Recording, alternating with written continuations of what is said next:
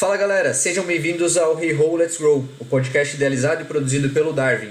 Eu sou o Otávio, o host de vocês, junto com o Marcos Miller, e nessa temporada a gente vai falar muito sobre fintechs, o mercado financeiro e as tecnologias que estão sendo criadas para ajudar e para desenvolver cada vez mais esse mercado. Então vem com a gente!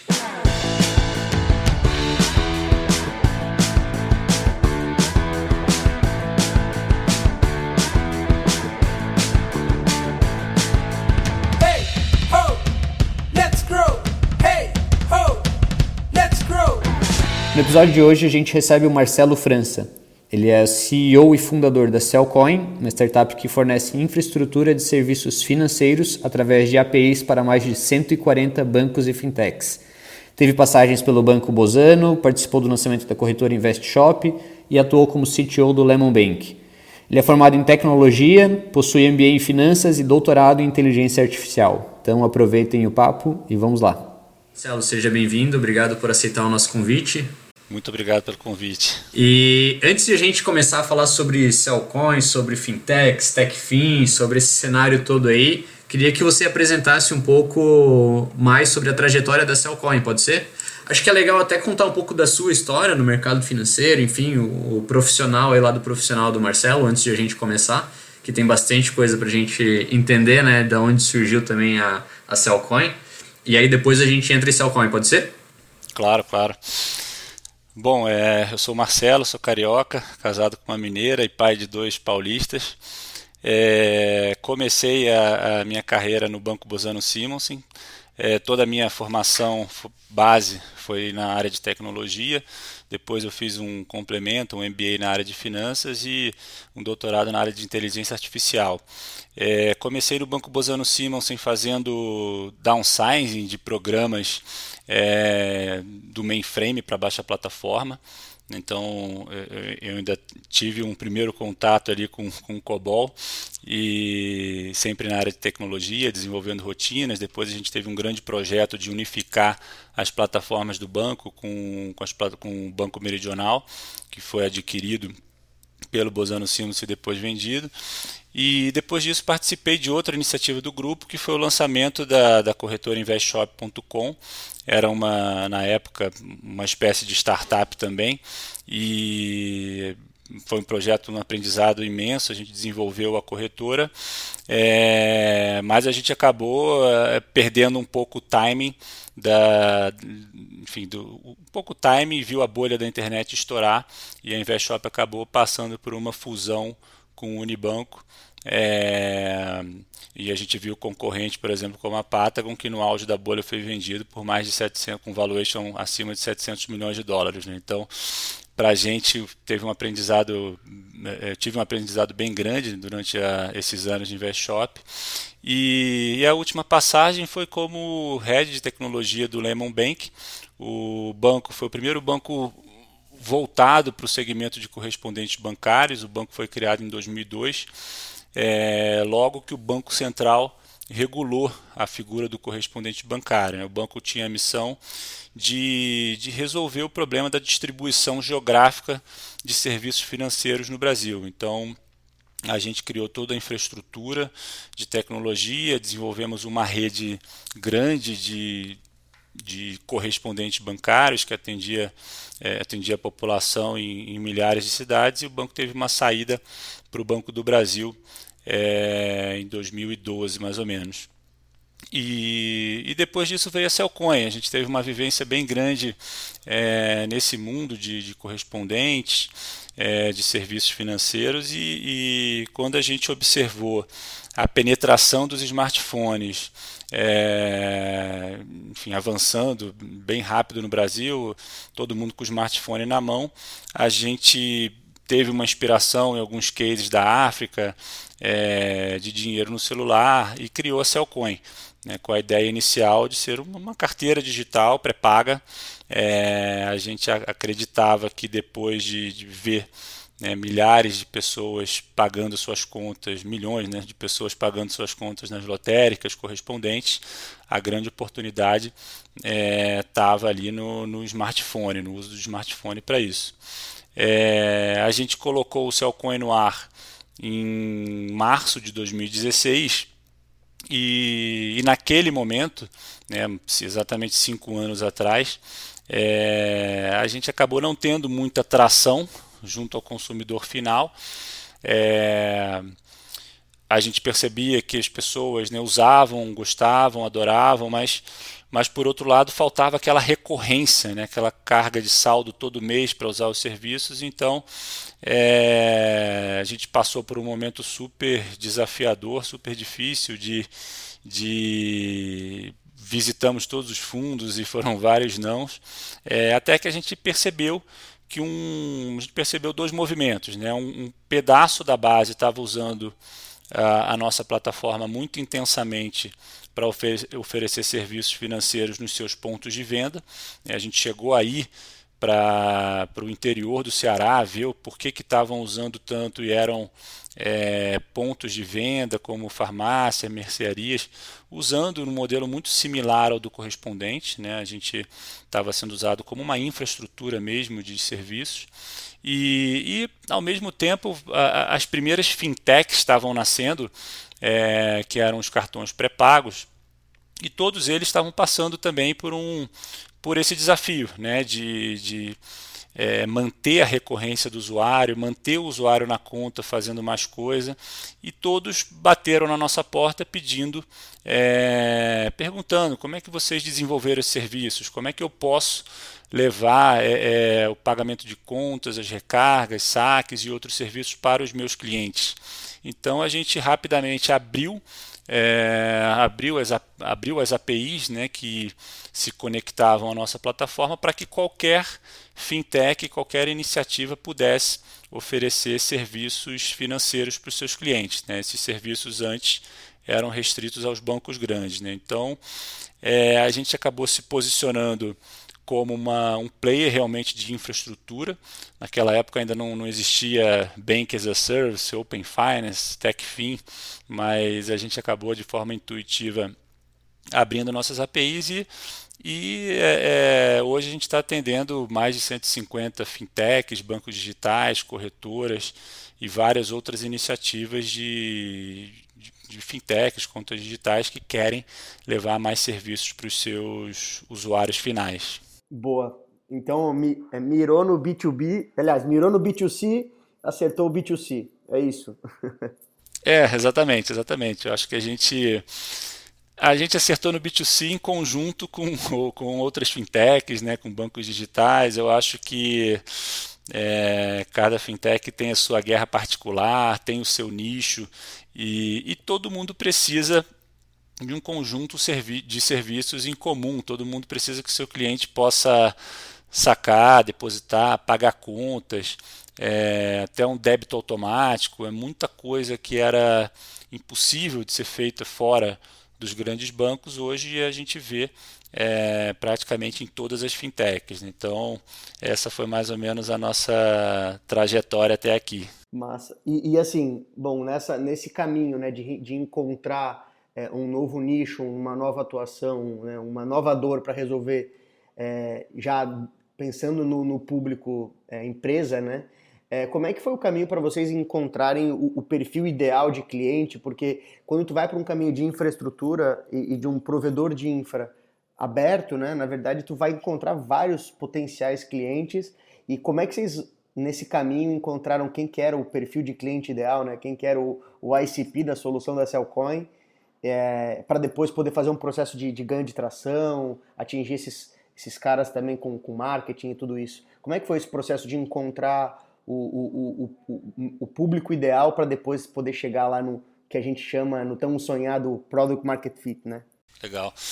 Então, no início, é, a gente acabava sendo encontrado pelas, pelas fintechs, né? É, como eu comentei, esses cartões pré-pagos, alguns a gente conhecia, os founders, e bateram na nossa porta. É, e depois que todo mundo viu os serviços dentro de, dessas plataformas, é, é, começaram a, a, ser criados bancos digitais. É, e foi realmente de forma muito, muito, muito orgânica. É, toda fintech que aparecia perguntava, olha, com quem você conseguiu viabilizar esse tipo de serviço? E a gente acabava é, tendo uma tração quase que espontânea. Né? É, e aí depois a gente se estruturou para poder ir de forma proativa é, nesses alvos. Né? Então, inicialmente, a gente é, é mirava muito em fintechs, iniciativas de, de contas digitais, e, e, hoje isso está sendo até um, um, um desafio, né? É, porque o, é, com essa nova tendência de, de embedded finance, todo mundo querendo oferecer serviços diretamente na sua plataforma, é, a gente tem que prospectar os ERPs, marketplaces, é, operadoras de celular. Então, a gente tem clientes hoje de inúmeros segmentos diferentes que querem que o seu cliente final possa é, dentro do ambiente, pagar uma conta, deixar uma conta em débito automático, é, é, viabilizar um, um saque, um PIX, por exemplo, né, fazer uma cobrança com PIX. Então, todo tipo de serviço financeiro. É, é, então, essa questão da, da identificação do mercado, é, a gente começou muito focado em bancos digitais, contas que a gente via surgir. É, e agora realmente o, o mercado mudou muito e está sendo uma super oportunidade. Ô Marcelo, você estava falando de, de, de, os pequenos utilizarem né, a Cellcoin já, então acho que foi um pouco, foi quase que natural e orgânico né, essa, essa mudança aí para vocês, né? Estava acontecendo dentro da base, dentro de casa, então acho que o, o grande o grande ponto positivo aí de vocês como empreendedores talvez tenha sido enxergar que isso já estava acontecendo dentro de casa, né? Mas você falou também que os pequenos estavam usando e até vocês foram para o Ceará, é isso? Para conhecer?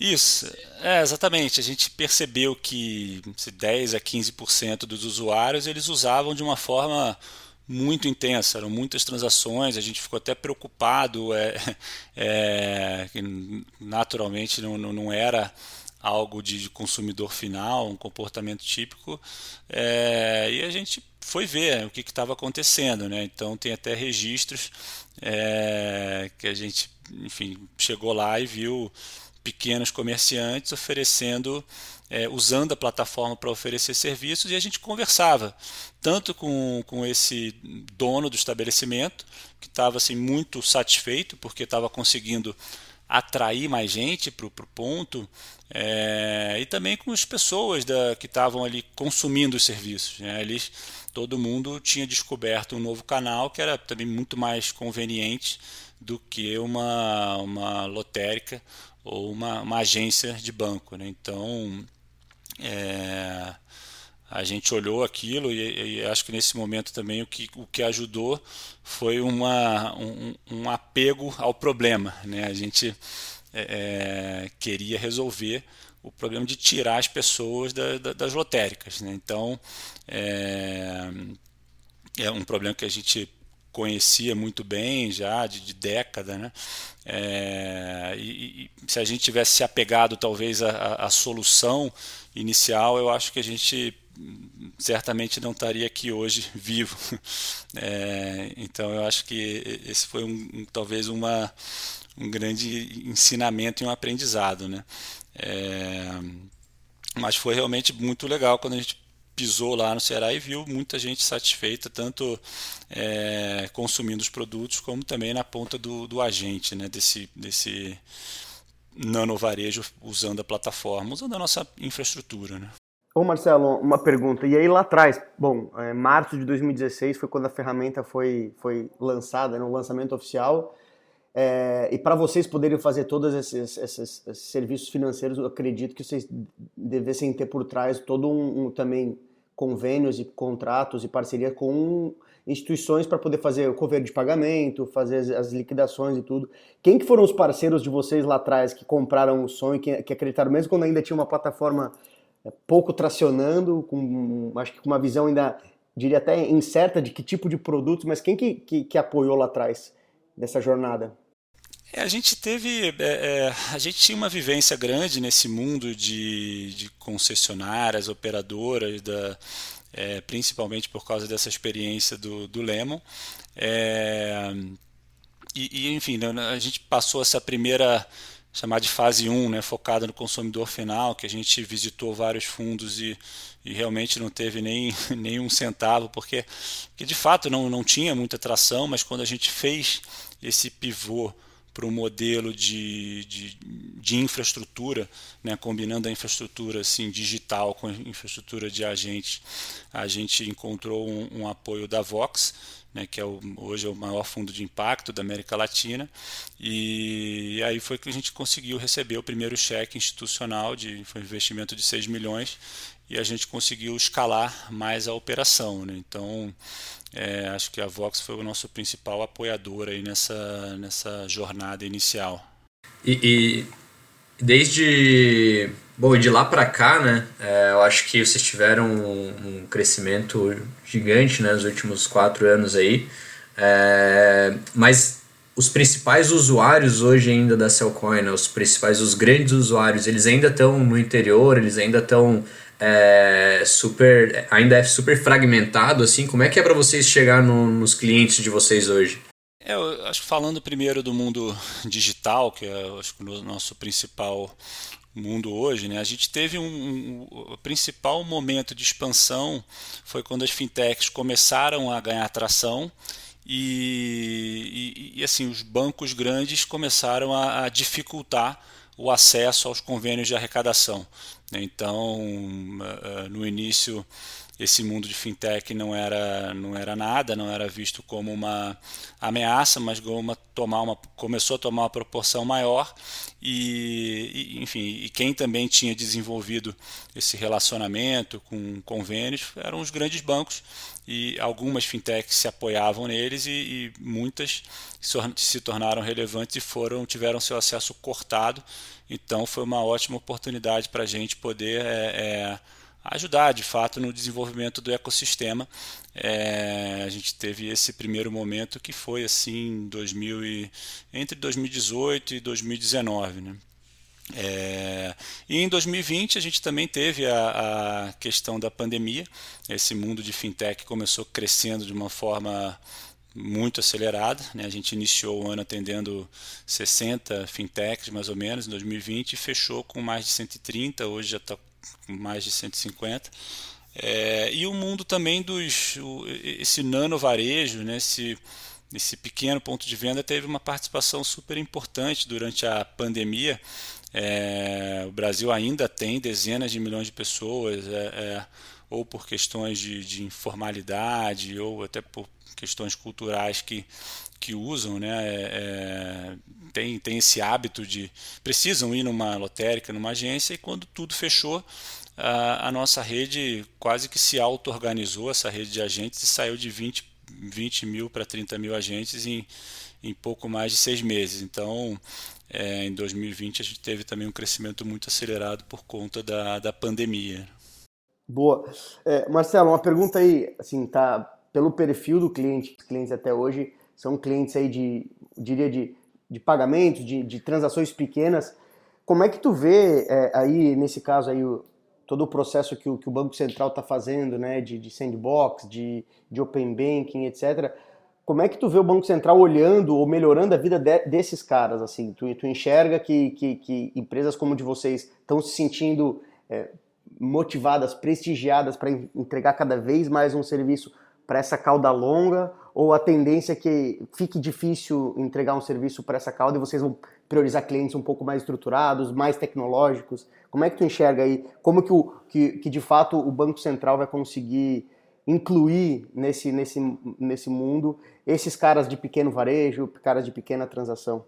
É, eu acho que o Banco Central tem feito um trabalho muito, é, é, muito legal no sentido de estimular a competição, é, principalmente com as iniciativas do Pix e do Open Banking. Então, a gente está atuando fortemente no, nessas, duas, nessas duas iniciativas. Né? Somos participantes do Pix e temos APIs de Pix para, várias é, fintechs e outras empresas que têm usado. É, o nosso, a nossa rede própria também já está toda habilitada com o Pix é, para, por exemplo, fazer cobranças, receber pagamentos ou, enfim, até transferências.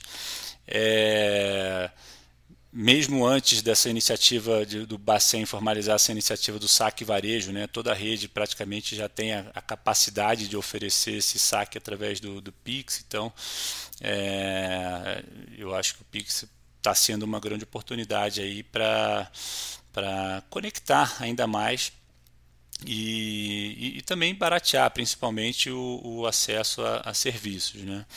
E o Open Banking a gente também é, é, foram, são as nossas APIs mais recentes. A gente acredita que, por exemplo, daqui a um ano ou dois, uma, é, é uma fintech consultar o extrato do cliente dela em outra instituição vai ser uma transação tão frequente quanto um pagamento de contas. Então, a gente tem API, já está atendendo quase 10 empresas com API de Open Banking, que está, enfim, nascendo agora. E, e o Open Banking para a gente é uma combinação de empoderamento desse usuário final, que, tem uma, que já tem uma vida financeira e pode usar esses dados para ter acesso a produtos melhores. É, a gente acredita também muito na inclusão financeira, a gente tem APIs, por exemplo, que se conectam a concessionárias então, essas dezenas de milhões de brasileiros que nunca tiveram uma, um histórico de vida financeira, é, eles têm um histórico de, de pagamento de contas de, de, luz, água, e a gente se conecta a concessionárias para trazer um pouco disso. É, e tem sido. Um, a gente tem recebido um feedback muito positivo, principalmente para quem quer dar o microcrédito, é, quem quer atender essa população. Então acho que o Open Bank é, é, é uma iniciativa que, que, combina um pouco o, o empoderamento, inclusão e, e, certamente vai aumentar a competição. Né? É, é, acho que todo mundo vai ter condições aí de conhecer melhor o seu cliente para oferecer bons produtos. Marcelo, e eu acho que tá, esses últimos anos aí foram de mudança, já comentou bastante né, sobre pandemia, surgimento das fintechs, enfim todos esses regulatório, né, todo o arcabouço regulatório mudando com o Open Banking, Open Finance, né, como você falou. O que, que você enxerga que é, ainda falta surgir? O que, que vai ser o, esse próximo passo aí? E, e, o que, que isso abre de oportunidade para os empreendedores, né? Então, para quem está começando agora ou para quem está no, no momento de validação, como é que esse empreendedor que veio talvez do mercado financeiro ou está muito próximo desse mercado e quer empreender nele, como que ele deve se posicionar? Para onde que ele tem que olhar o, o problema dele? É, isso é um, é um super desafio, né? É, é eu acho que para quem está começando agora é, é olhar muito para essas iniciativas novas e é, assumir que elas já aconteceram, né? A gente já participou de, de mentorias que é, é quando você vê alguma coisa, por exemplo, como o Pix, Open Banking, a gente tem que assumir que ele já aconteceu, já faz parte de, do ecossistema e, e criar né, é, coisas em cima dessas iniciativas. Talvez seja um bom caminho. Né? Eu acho que, por um lado, você tem um milhão de novas oportunidades com essas novas iniciativas do, do Banco Central. Mas por outro tem o desafio também de, de é, é um mundo, é, é por exemplo, o Pix, o Open Banking, eles também é, colocam pressão nas margens no mundo, por exemplo, de, de pagamentos, de serviços financeiros. Né? A gente viu muitas é, tanto os grandes bancos como os fintechs, por exemplo, que é, é, só de receita de tarifa com TED perdida foram aí centenas de milhões de uma forma muito rápida. Né? Então, eu acho que tem muita oportunidade de criação de, de novos use cases para resolver problemas, mas tem também o desafio de monetizar, né? de você conseguir um espaço e, e é, que tenha uma margem interessante. Boa, eu tava, eu tava participando nessa jornada de a gente gravar os Hey Ho Let's Grow é, com as pessoas é, é, atuantes aí no mundo fintech, a gente faz sempre uma provocação de que quando a gente olha as fintechs brasileiras, tem, claro, tem alguma, uma ou outra que tem de fato produtos e, é, mais inovadores, mas no final das contas tem muito modelo de negócio é, é, novo, mas para uma, uma solução que, que é a mesma, a mesma forma de fazer, na verdade, somente entregue de uma nova, de uma nova forma. É, e aí essa é uma provocação que eu tenho feito para todo mundo. De fato, olhando hoje as soluções que a gente tem hoje no mercado, Marcelo, a tua, tua visão, a gente consegue ter, a gente tem hoje fintechs de fato inovadoras, ou a gente tem muita empresa de feature e muita empresa de, é, de, de, de, vai, com novas formas de entregar um mesmo serviço que já é historicamente conhecido? Não, acho que tem, tem muitas fintechs inovadoras, sim, é, é, criando né, é, novos modelos de negócio. É, a gente viu no mundo do, do crédito a questão do peer-to-peer -peer lending, por exemplo, é, até o lending as a service na, agora, né, que está aparecendo. Acho que são modelos completamente novos. É, esse mundo todo de API, ele é todo novo, né? Acho que é uma coisa é, super recente, então dá para construir também muita coisa, né? E, e, isso vem destravando muito valor, né? Quando a gente está é, só esse mundo de APIs, por exemplo, a gente consegue é, é, gerar muito valor, principalmente para quem controla o seu canal de distribuição.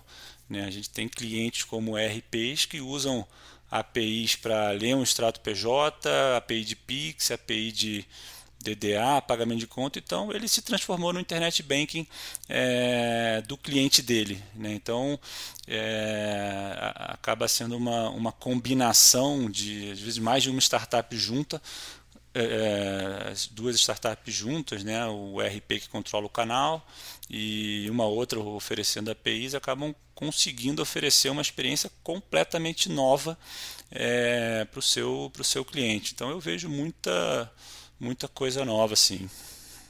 E, e, como é que tu vê os, vai, as grandes instituições, né, historicamente, os grandes bancos nesse mundo aí? Porque hoje é, a, a, tem um movimento aí, se a gente pega fintech, né, a gente vê todos os grandes marketplaces também migrando para esse caminho, né, de, de microserviço, de plataformas de super app e, de, e etc. Competindo, hoje a gente vê uma Magalu competindo com, com banco com, com Banco Inter, a gente vê coisas que não eram. Como é que tu enxerga esse todo esse movimento vai das grandes é, dos grandes é, bancos e das grandes marcas entrando nesse teu mesmo segmento? Como é que como é que vai dar para competir com esses caras? Eu acho que hoje tem uma, uma miscelânea grande de, de competição, cooperação, parcerias. Né? Eu acho que os, os bancos grandes estão se mexendo muito no sentido de redesenhar os seus sistemas de, de time, de novas iniciativas. E, e, mas eu, enfim, a, acho que quanto mais conectado a gente está com outras instituições, acaba sendo melhor, né? E acho que hoje os bancos grandes eles já, já enxergam também um pouco dessa forma. Eu acho que até nesse contexto do, do open banking, quando a gente fala em padronização de, por exemplo, propostas de crédito e outros itens, a gente tem de um lado né, vários canais e você tem de um lado os provedores de serviços, produtos. Né? Então, é, acaba o, o, Open Banking acaba facilitando, por exemplo, um N para N, né, a distribuição de produtos em diversos canais diferentes e então acho que os grandes bancos eles acabam fazendo, né, é, é, parcerias, adquirindo startups, tem seus programas agora também de corporate venture. Eu acho que está todo mundo se mexendo nesse sentido para tentar maximizar os, os, ganhos e as oportunidades é, desse mundo novo né, que está se desenhando. Boa, e, e, a visão hoje de Cellcoin? Para que lado que vocês vão? O que, que tu acha que é. Agora olhando. Antes a pergunta do Otávio foi mais olhando empreendedores começando hoje, mas olhando hoje vocês, o que vocês já construíram e o que vocês têm pela frente de, de, de oportunidades barra desafios aí. O que, que, o que, que vai ser a Cellcoin desafios aí é, no futuro? Enxergam que vai ser esse caminho é, para vocês? Vocês vão estar tá mais como parceiro dos marketplaces, mais como de repente uma infra privada de algum grande banco, ou sendo de fato o grande democratizador de serviço financeiro para N é, clientes? É, não, a gente quer se consolidar como uma grande plataforma de infraestrutura de serviços financeiros para, enfim, é, N clientes, né, de qualquer segmento. Né? A gente quer, quer ser essa camada de, de abstração para você que está lançando, por exemplo, uma fintech ou para uma outra empresa que quer oferecer serviços, é, a gente oferecer esse barramento completo com todas as, todas as possibilidades de, de serviços e produtos, é, enfim, qualquer qualquer um já consegue nascer relevante, né? tanto do ponto de vista de serviço, produto, capilaridade. Então a gente quer se consolidar é, como esse grande player de infraestrutura é, e a gente quer somar essas iniciativas novas do Banco Central, né, do, do Pix, que já faz parte da, da, do nosso ecossistema de APIs, como também a do Open Banking. Né, é, esse, é, esse é o nosso objetivo, é assim que a gente quer, é, que a gente enxerga o nosso desenvolvimento nos próximos anos a gente acredita que é só um começo, né? A gente nem é, enfim, agora que o mercado de, de empresas chamadas não financeiras está tá abrindo, é, a gente, enfim, tem, tem um.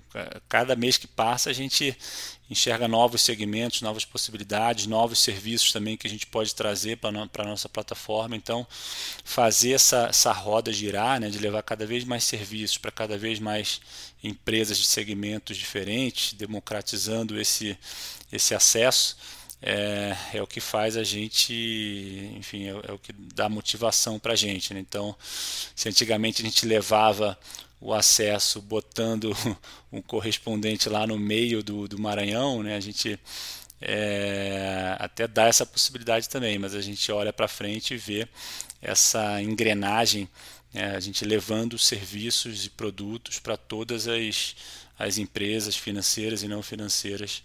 É, a gente acredita que é uma oportunidade gigantesca. E o fiquei curioso aqui agora, Marcelo. O modelo aí B2C com wallet ainda, vocês pensam ainda tem um plano para isso ou não? Ou, ou assustou demais? não, acho que hoje não. Hoje a gente está realmente muito focado como plataforma, né? A gente é, a gente trabalha em parceria com, os nossos, com as fintechs, é, bancos, corretoras e outras instituições que vão nesse consumidor final e a gente quer ser realmente esse grande enabler de, de serviços. É, então hoje a gente está posicionado dessa forma. Boa.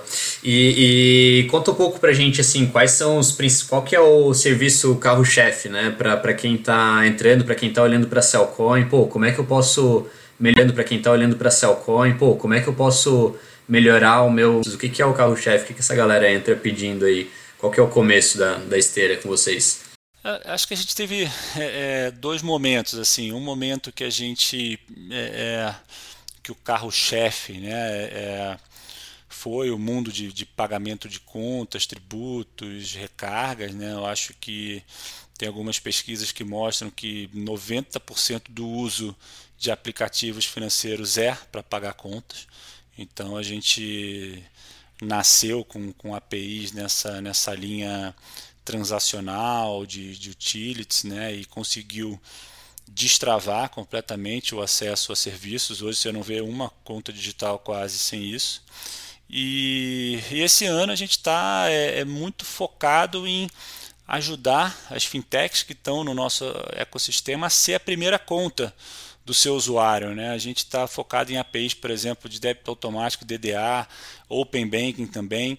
É, são APIs que permitem a criação de novas experiências que, que enfim, estão começando a nascer agora na, na, nas fintechs, é, é, corretoras, marketplaces. Então, assim, você tem uma, uma PJ, usa um RP, você deixar suas contas em débito automático, acessar um DDA de dentro do RP, é uma coisa totalmente nova. Né? Então, é, a gente, acho que voltando né, para a pergunta, né, o carro-chefe, acho que teve o primeiro momento desse mundo base né, de pagamento de, de contas, boletos, tributos, recargas, saque, né, na rede banco 24 horas, por exemplo. E hoje eu acho que a gente está nesse momento, né, as empresas têm procurado muito para fazer essas integrações de, de, débito automático, de open banking, é, para de fato ancorar o seu usuário dentro da plataforma dela. Né? Tem algumas pesquisas também que mostram que a rentabilidade do primeiro banco do cliente ou da primeira conta né, do, do cliente ela é de 10 a 20 vezes maior do que a segunda conta dele. Né? Então, a gente acaba até vendo isso um pouco nos balanços né, dos, dos grandes bancos e, e, das fintechs. Então, Acho que esse é o grande desafio no, do, do momento, né? A gente tentar mexer um pouco esse eixo é, da, da, conta principal do usuário através de novas experiências. Marcelo, eu nessas interações aí com o mercado, que a gente acabou interagindo com muita fintech, com muito banco, com muita instituição, a gente ouviu, eu conheci uma máxima que para mim ficou muito marcado. O melhor, é, o negócio mais lucrativo do mundo é um banco e o segundo negócio mais, aliás, o negócio mais lucrativo do mercado é um banco bem gerido e o segundo melhor negócio, ou negócio mais lucrativo é um banco mal gerido. Como é que as fintechs vão entrar nessa, nesse ranking aí de um ou de, de primeiro ou segundo lugar? É, eu acho que essa frase, talvez há uns 10 anos atrás, realmente era, era isso, né? Mas eu acho que agora é, o nível de, de competição, né, de concorrência, ele está aumentando bastante. Eu acho que eu acho que as fintechs têm esse desafio de, de trazer a vida financeira do cliente para dentro delas. Né? Eu acho que a gente vê toda semana reporte de fintech A com dezenas de milhões de clientes, B também milhões de clientes e tal, mas, mas ao mesmo tempo a gente vê, assim, do ponto de vista de resultado financeiro, elas precisam é, enfim, trazer a vida financeira do seu cliente é, tirar dos bancos grandes esse, essa âncora, né? porque é, eu acho que por mais que a gente esteja vendo assim uma multiplicação dos canais de distribuição, eu acho que muita gente está ancorada ainda nos, nos bancos grandes para fazer a maioria das transações. Então, eu acho que as fintechs têm que, têm que achar esse espaço. Né? Até porque também abrir uma conta hoje está tá muito fácil. Né? Então, eu acho que o desafio não é abrir, é você realmente levar é, levar toda a vida financeira do seu cliente para dentro do, da sua fintech, do seu ambiente, seja ele uma conta digital, um ERP, ou enfim, qualquer outro qualquer outro segmento. Né? Massa, massa. Pô, Marcelo, acho que ficou bem claro aqui para para a galera, né, para as fintechs, a importância de monetizar, os desafios e oportunidades que tem aí no mercado para eles agora. E eu acho que faz todo sentido essa, esse shift né, no mercado acontecer, né? Como ela, a gente conseguir descentralizar também. Eu acho que não só o serviço do banco, né, que antes dava muito dinheiro, mas antes eram poucos, né, que tínhamos aqui. Então acabava ficando muito concentrado. É, e você sabe que quando eu fiz a, eu abri a minha primeira conta digital, o gerente do, do banco que eu tinha, né, um banco tradicional desses um dos grandes, ele me ligou é, porque daí eu comecei a, a, mover tudo e esvaziar a minha conta nesse, nesse outro grande banco, né? E ele me ligou para me falar quão arriscado era isso e para me falar não, porque o balanço dessa empresa está assim assado. ele começou a falar para mim por que, que eu não deveria sair e ter só uma conta no banco digital. E aí foi muito engraçado, porque eu vi que realmente eles estavam começando a sentir é, que as coisas estavam mudando, né? É, então, cara, pô, foi um super prazer aí ter conversado contigo e ter aprendido um pouco sobre a tua trajetória, a trajetória da Cellcoin. Eu acho que o, o trabalho que vocês estão fazendo também é um puta trabalho no mercado do, de tecnologia, para o mercado financeiro, acompanhando muito o que os próprios reguladores estão fazendo também. É, e é super importante até para nós como é, aceleradora desse mercado, né, que a gente está sempre olhando para outras empresas que estão trazendo projetos, ideias, inovação é, para o mercado financeiro. A gente contar como parceiros como vocês aí que, que podem também abrir portas, trazer ideias, discutir com esses empreendedores, enfim, às vezes até indicar alguns potenciais caminhos, né? De, de, de resumo, eu acho que é isso, né? Acho que uma das grandes questões aí da, que acho que ficou claro para mim essa preocupação, né, de um olho, um olho no peixe outro no gato, né? Então, de olho no regulador, de olho no que está acontecendo nesse processo todo de, de, de regulação, é, pra, já assumindo isso como verdades que vão acontecer, e do outro lado, vendo o que, que o mercado, né, tá, tá, tá, tá trazendo em termos de demanda, em termos de oportunidade. Eu acho que, pelo que eu, pelo que eu percebi, assim, desde o do início lá da jornada, até pelas outras vivências da própria, do próprio Marcelo, eu acho que isso ficou muito claro, né? um olho no que está acontecendo no mercado, mas também um olho de para onde é que está indo as tendências de regulador, de, de, de, coisas mais institucionais aí. Muito bacana.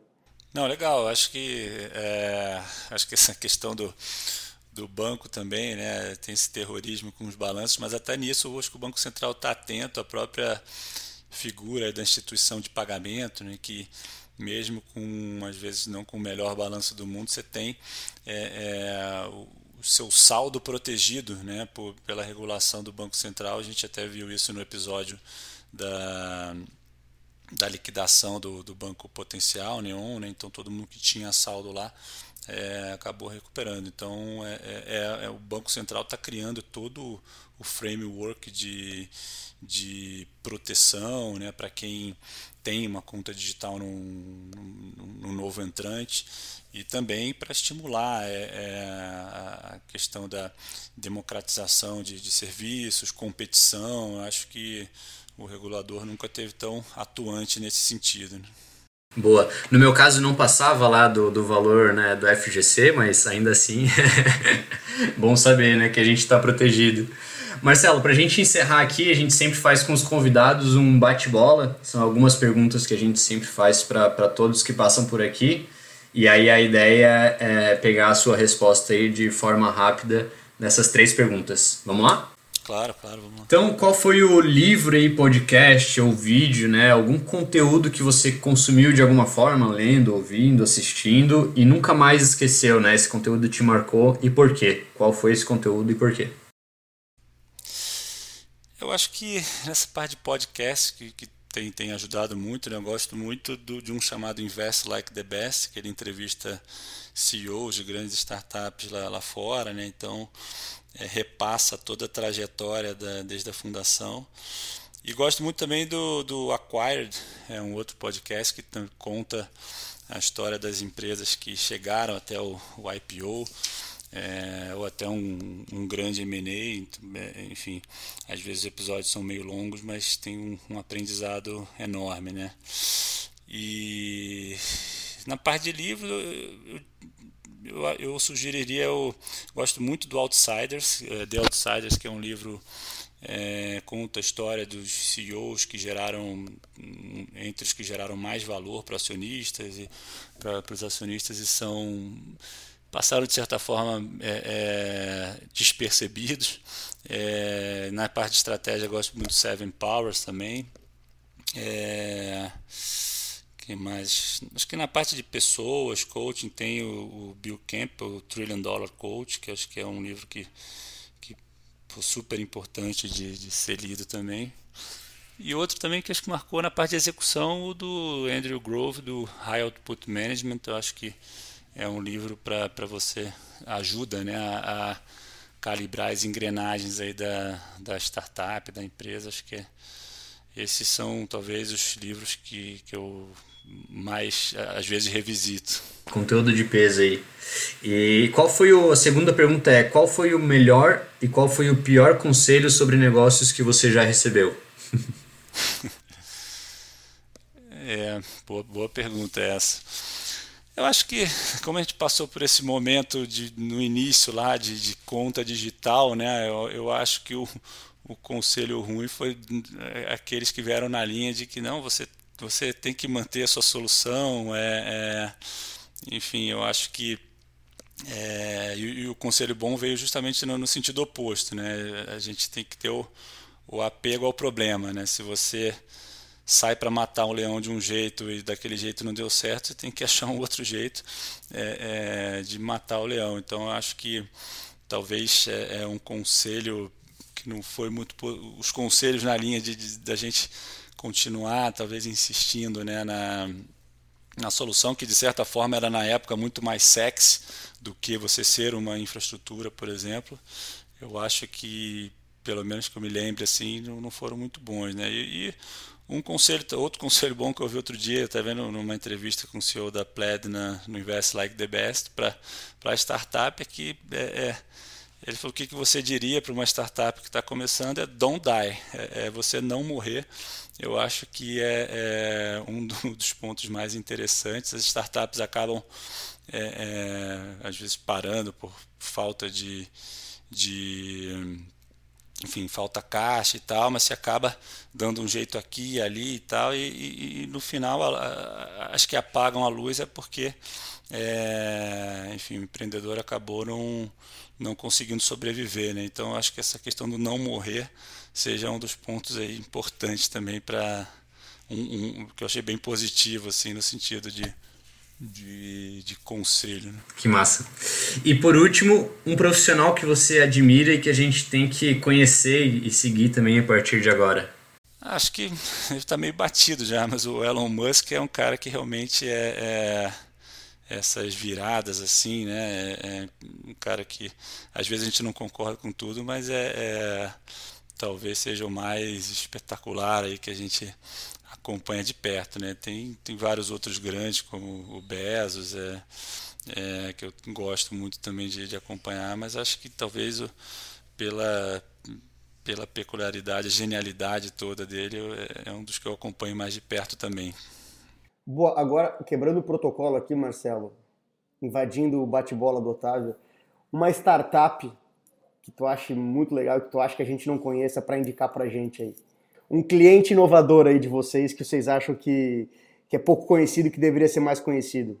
Putz, muita gente boa. É, é, a gente acaba tendo também, atendendo desde de unicórnios, tem mais de 30 bancos que, que fazem parte da BBC, mas a gente tem muitas iniciativas assim é, é, legais. A gente, é, Ajeito, por exemplo, é um, é um case que está indo super bem, a gente acompanha é, é, de perto, a gente tem, é, enfim, várias iniciativas aí agora de na parte de crédito, é, tem alguns ERPs também que estão entrando agora, mas eu não sei se eu posso falar. É, enfim, eu, depois eu passo. Boa, essa, essa fica para depois do, essa fica para hora do shopping aqui. É, não, com certeza, porque a lista, a lista é grande, mas eu não sei se eu posso também, é, é, tem a questão de confidencialidade, né, mas aí a gente fica até triste, porque a gente acompanha muito startup que para de às vezes começa tal e para e a gente vê que não deu certo, então é, é a gente tem um carinho especial aí por, por todas também, que a gente liga, eu às vezes ligo para o fundador, perguntar o que aconteceu, às vezes acaba compartilhando um pouco das dificuldades, mas, mas a gente tem torce muito, tem um carinho por todos aí que estão dentro do, do, do nosso ecossistema. Maravilha. Marcelo, queria agradecer mais uma vez a disponibilidade, o papo, super agradável. É, parabéns aí pela trajetória de sucesso é, da Cellcoin. Espero que ainda esteja no início dessa jornada. E queria só pedir aqui para tu deixar uma última mensagem para quem está nos ouvindo, aquele empreendedor que está começando. Vai, o Marcelo em 2016, o que, que ele precisava, o que, que ele precisaria ter ouvido lá atrás? O que, que tu deixa aí de conselho para quem está começando? Primeiro eu que agradeço, o papo foi realmente super agradável, né? Parabéns pelo, pelo podcast, que eu também gosto bastante. E eu acho que o conselho é se cercar de gente boa, né? Procurar mais, mais mentoria. É, todo o empreendedor acaba sendo super otimista, né? E nem sempre as coisas é, é, seguem o rumo que a gente planejou. Então acho que se cercar de, de gente boa, é, tentar contatos, mesmo que você não conheça, às vezes faz um, um contato via LinkedIn ou pede uma introdução. Eu acho que isso é o mais importante, seja para validar uma ideia ou para pedir uma indicação de um, talvez quase um co-founder, é, ou trocar uma ideia. Eu acho que essa seria talvez é, é, é, o que eu deveria ter feito mais em 2016 e que eu comecei a fazer né, é, no meio do caminho, mas é, essa seria a minha sugestão. Muito bom, Marcelo. Obrigado, cara, também agradeço aí pelo papo, pela aula aí que você deu pra gente e foi um prazer ter falado esses últimos 40, 50 minutos aqui contigo. Maravilha, gente. Eu que agradeço. Vamos torcer para esse ecossistema de fintechs, techfin, tá, techfin está cada vez mais desenvolvido, que a gente possa se encontrar de novo ano que vem com, com enfim, de, de outro tamanho. Boa, é isso aí. Então foi isso, galera. Esse foi o nosso episódio com Marcelo França, CEO e fundador da Cellcoin. É, curtam, compartilhem com o pessoal. A gente está finalizando aqui essa temporada focada em fintechs. Quem tiver indicações também de empresas para gente conversar, mandem para gente. Valeu, abraço.